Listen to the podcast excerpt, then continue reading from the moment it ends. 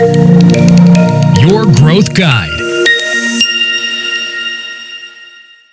Το κάνουμε λίγο πολύ όλοι μας. Φέρουμε ένα νέο πελάτη στην επιχείρηση, του πουλάμε αυτό που θέλει ή αυτό που τον πείσαμε ότι χρειάζεται και σταματάει η σχέση εκεί. Σταματάει η σχέση εκεί. Δεν αγοράζει ο πελάτης άλλες υπηρεσίες. Αυτό είναι πάρα πολύ κακό. Αφήνουμε λεφτά πάνω στο τραπέζι. Δεν επωφελείται ο πελάτης πλήρως από τις ικανότητες, από όλα αυτά τα προϊόντα υπηρεσίες που θα μπορούσαμε να του προσφέρουμε έτσι ώστε να κάνει καλύτερη τη ζωή του και να καταφέρει αυτό που πραγματικά επιθυμεί. Επίσης, δεν υποφελείται η δική σας επιχείρηση από αυτόν τον νέο πελάτη που έφερε. Έχετε κάνει δηλαδή μια επένδυση σε χρόνο, χρήμα, ενέργεια σε marketing, σε sales για να φέρετε αυτό το νέο πελάτη, του πουλάτε κάτι μικρό και σταματάει εκεί, ενώ θα μπορούσατε να του πουλήσετε τον άνθρωπο πολύ περισσότερα και να κερδίσει και αυτός από τις ποιοτικές σας υπηρεσίες, από τα ποιοτικά σας προϊόντα. Γιατί όμως γίνεται αυτό, Οι λόγοι είναι πάρα πολλοί. Είναι και ψυχολογικοί λόγοι, είναι και κάποιοι πρακτικοί λόγοι. Δεν θα μπούμε πάρα πολύ στους ψυχολογικούς λόγους. Π.χ. στον ότι κάποιος σκέφτεται ότι και να το πω του πελάτη, σιγά με τα αγοράσει. Δεν θα έχει τα χρήματα, δεν νομίζω το χρειάζεται ή οτιδήποτε άλλο. Αυτή είναι ψυχολογική λογή, έχουν να κάνουν με δικές μας φοβίες, με πεπιθήσεις κτλ. Είναι σαν να λέμε ότι ξέρεις τι, δεν πιστεύω τα προϊόντα μου, οι υπηρεσίες μου αξίζουν και τόσο πολύ ε, θεωρώ ότι είναι κάτι το οποίο θα πρέπει να το σκεφτούμε λίγο πιο βαθιά. Γιατί αν πραγματικά πιστεύουμε στην αξία των προϊόντων και υπηρεσιών, είναι πολύ πιο εύκολο να βγάλουμε αυτό το ενθουσιασμό, το πάθος στον πελάτη, στον υποψήφιο πελάτη και να πει και ο πελάτης, Wow, για να το πιστεύει τόσο πολύ, να έχει τόσο πολύ αυτοπεποίθηση, τόσο πολύ ενθουσιασμό για τα προϊόντα, για τις υπηρεσίες του, μάλλον τ' αξίζουν τα λεφτά τους και με το παραπάνω, OK, okay, ας το δοκιμάσω όλο αυτό το πράγμα. Άρα είναι καθαρά ψυχολογικό όλο αυτό στην πλειοψηφία των περιπτώσεων. Πάμε όμως σε δύο άλλους πρακτικούς λόγους που είναι να συζητήσουμε σήμερα σε αυτό το επεισόδιο του Your Marketing Growth Guide. Ένας πρακτικός λόγος είναι ότι δεν μας έχει μάθει κανείς να σκεφτόμαστε δημιουργικά. Ακόμα και στο σχολείο πάντα τα πράγματα ήταν ένα, δύο, τρία, πήγαινε και αποστήθησε αυτή την παράγραφο μέχρι εκεί. Δηλαδή η δημιουργικότητα πραγματικά δεν είναι κάτι το οποίο μας το διδάσκει το σύστημα. Το ξεχνάμε. Όταν ήμασταν παιδιά, μια χαρά. Καθώς μεγαλώνουμε, δυστυχώς όλο αυτό πέφτει σιγά σιγά σιγά, έχονται υποχρεώσεις, το στρες κτλ. Και, και η δημιουργικότητα πάει στο πάντο. Α πάμε όμως λίγο να ξαναθυμηθούμε το πώς μπορούμε να σκεφτόμαστε δημιουργικά μέσα στην επιχείρηση και ιδιαίτερα στο marketing και στις πωλήσεις. Θα το δούμε αυτό με ένα παράδειγμα. Ας υποθέσουμε ότι έχετε ένα φυτόριο. Ένα φυτόριο. Έρχεται λοιπόν ένας πελάτης και λέει: Γιώργο, θα ήθελα από σένα μια μικρή ζάμια για το γραφείο μου. Εκεί το συνηθισμένο πράγμα που κάνει ένας Γιώργος, Δημήτρης, Κώστας κτλ. είναι να πει: Οκ, μικρή ζάμια, τέλεια. Έχω αυτές τις ε, ζάμιες, διάλεξε όποια θέλεις. Κάνει μόνο 5 ευρώ. Αυτό είναι δυστυχώ το συνηθισμένο πράγμα που κάνει κάποιος Γιώργος, Κώστας, Δημήτρης, Τεμπά στι πωλήσει. Αλλά δεν είναι το καλύτερο. Πάμε να δούμε κάτι πιο δημιουργικό. Έχει λοιπόν αυτός ο πελάτης, λέει: Θέλω μια μικρή ζάμια για το γραφείο μου. Και του λέμε του ανθρώπου: Πού θα τη βάλεις τη ζάμια, στο δικό σου γραφείο, θα το βάλεις στην είσοδο, για ποιο λόγο θέλεις ζάμια, έχεις άλλα φυτά, τι θες να καταφέρεις, πώς είναι η διακόσμηση του γραφείου σου. Και κάνουμε λοιπόν κάποιες ερωτήσεις για να καταλάβουμε πώς είναι το γραφείο του, πώς είναι η πελατεία, πώς είναι το προσωπικό, να καταλάβουμε ποιες είναι οι πραγματικές του ανάγκες, οι πραγματικές του επιθυμίες και το πώς μπορούμε να τον βοηθήσουμε καλύτερα.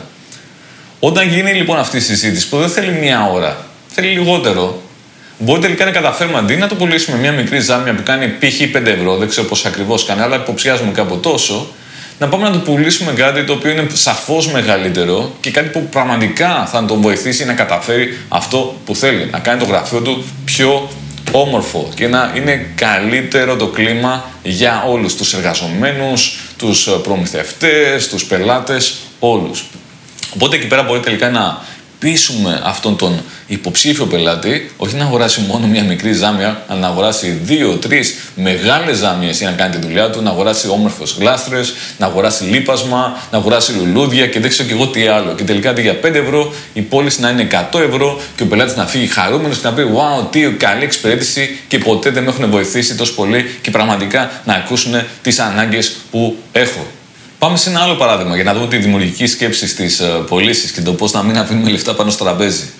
Έρχεται λοιπόν ένας ε, πελάτης σε ένα οδοντίατρο. Πάμε λοιπόν σε υπηρεσίες. Έρχεται λοιπόν σε ένα οδοντίατρο και λέει: Οδοντίατρέ μου, θέλω λεύκανση δοντιών. Του λέει ο οδοντίατρος. OK. Okay. γιατί θες να κάνεις λεύκανση δοντιών. Βλέπω τα δόντια σου είναι σε μια καλή κατάσταση και είναι αρκετά λευκά. Γιατί θες να κάνεις παραπάνω λεύκανση. Και λέει αυτός, ξέρεις τι, είμαι τραγουδιστής. Α, OK, okay, είσαι τραγουδιστής. OK, okay. στάσου να το δούμε λοιπόν όλο αυτό πιο σφαιρικά. Εκεί, στο πίσω μέρος του μυαλού, πρέπει να σκεφτούμε ότι αυτός ο άνθρωπος που θέλει λεύκανση δοντιών, στην πραγματικότητα θέλει να είναι πιο όμορφος, γιατί θα βγει στην ε, πίστα, ε, θέλει να έχει μια καλύτερη εξωτερική εικόνα, θέλει ίσως να μπουστάρει την ψυχολογία του, να έχει καλύτερη αυτοπεποίθηση κτλ. Δεν είναι μόνο ότι θέλω πιο άσπρα δόντια, είναι κάτι πιο βαθύ, πιο σφαιρικό. Έχει να κάνει με την ψυχολογία.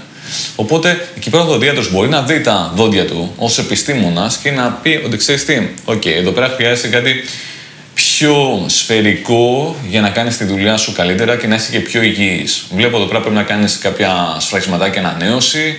Εδώ πρέπει να αντικατασταθεί αυτό γιατί είναι λίγο τοξικό το υλικό που έχεις μέσα και δεν θα σου κάνει καλό στην υγεία σου και μπορεί να βγάλεις άλλα προβλήματα. Μπορούμε εδώ πέρα να βάλουμε θήκες να κάνουμε την, το καθαρισμό πρώτα, να κάνουμε τη λεύκανση, να σου δώσω και ένα σύστημα περιποίησης των δοντιών σου και μια διατήρηση του λευκού για το σπίτι, έτσι ώστε να μην χρειάζεται κάθε τόσο να κάνουμε αυτή τη δουλειά και να διατηρηθεί το καλό αποτέλεσμα πιο πολύ χρόνο.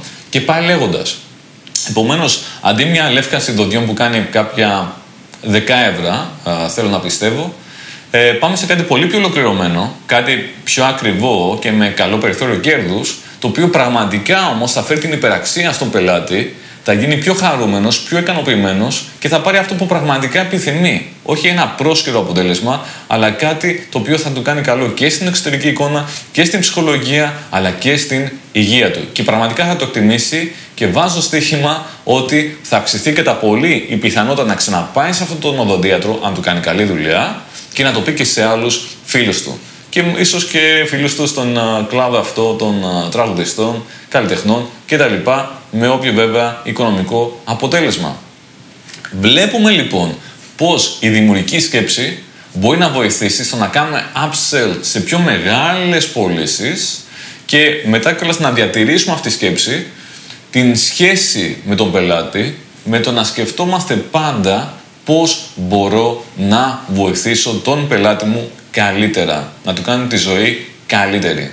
Είδαμε λοιπόν αυτό το πρώτο σκέλος της δημιουργικής σκέψης να κάνουμε upsell και να προσφέρουμε έτσι στον πελάτη πιο ολοκληρωμένες υπηρεσίες, προϊόντα που θα του αναβαθμίσουν τη ζωή και θα το κάνουν πιο ικανοποιημένο και ευχαριστημένο. Εκεί την όπου σκεφτόμαστε το πώς θα του κάνουμε τη ζωή καλύτερη, μπορεί να έρθουν κάποιες ιδέες, κάποιες σκέψεις για προϊόντα και υπηρεσίες που δεν προσφέρει άμεσα η επιχείρησή μας. Εκεί λοιπόν μπορεί να πούμε ότι ξέρεις τι, οκ, δεν θα το προτείνω αυτό, γιατί δεν το πουλάω εγώ. Ε, θα πρέπει αναγκαστικά να πάει κάπου αλλού. Και δεν θα το αναφέρω καν. Όμως και αυτό είναι προβληματικό. Γιατί θα μπορούσαμε να σκεφτούμε κάτι άλλο. Να πούμε ότι, οκ, σκέφτομαι ότι σε αυτόν τον άνθρωπο που θέλει λεύκανση δοντιών, ίσως να τον ενδιαφέρει κάτι για το δέρμα του προσώπου του και όχι μόνο. Δεν το κάνω εγώ, δεν είμαι δερματολόγος, δεν είμαι πλαστικός χειρουργός, αλλά το κάνει κάποιος άλλος σίγουρα. Υπάρχουν πάρα πολλοί οι οποίοι το κάνουν αυτό. Οπότε μπορούμε να πάμε να ψάξουμε ποιοι είναι αυτοί που μπορούν να το κάνουν ποιοτικά όλο αυτό για να κάνουμε μια καλή σύσταση, να έρθουμε σε επικοινωνία με αυτούς τους ανθρώπους, π.χ. δερματολόγους, και να πούμε ότι ξέρεις τι, έχουμε κάποιες φορές περιπτώσεις που είναι έτσι και έτσι και έτσι και θέλουμε να τους συστήσουμε σε ικανούς ανθρώπους όπως εσύ που ακούω πολύ καλά πράγματα για σένα στην αγορά και δεν έχουμε αναπτύξει μια τέτοια σχέση. Είναι κάτι που θα σε ενδιαφέρε; Οπότε έτσι μπορούμε να δημιουργήσουμε ένα δίκτυο συνεργατών και όταν έρχεται ένας νέος πελάτης, όταν εμείς δεν προσφέρουμε αυτή την υπηρεσία, να συστήνουμε άλλους ικανούς συνεργάτες. Και με αυτόν τον τρόπο να αποφελούνται όλοι.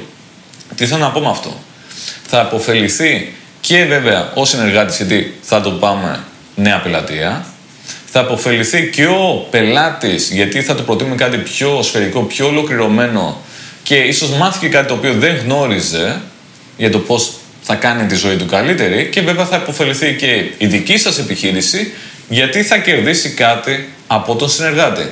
Μπορεί αυτό να είναι μια προμήθεια με τη μορφή χρημάτων ή μπορεί να είναι για παράδειγμα μια ανταλλαγή υπηρεσιών. Π.χ. μπορεί αυτός να στείλει σε εσάς πελατεία ή τέλος πάντων να ανταλλάξετε κάποιες υπηρεσίες. Μπορεί π.χ.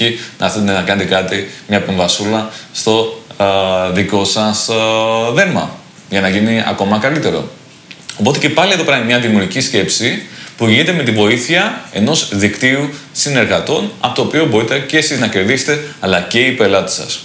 Υπάρχουν πολλά παραδείγματα ακόμα να δώσουμε εδώ πέρα. Θα μπορούσαμε να δώσουμε παραδείγματα π.χ. με εταιρείες που κάνουν μετακομίσεις.